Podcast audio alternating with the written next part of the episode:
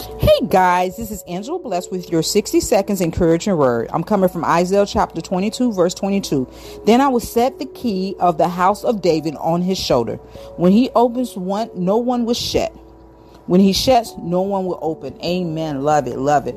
I come to tell you today when God opens a door, no man can shut it. And when God closes the door, no man can open back up, it open, no break in, no forth, whatever. Not even you. Accept the fact that when God opened one door, He has something better for you. And when He shuts one door, he shutting the door so no harm, no danger could come to you or your family. Whatever situation you may be dealing with today, continue to put God first because God is knocking at the door of your heart.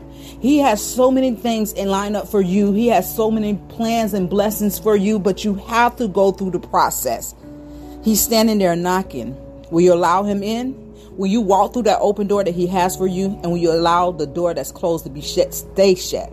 This is Angela Bless, and I approve this message.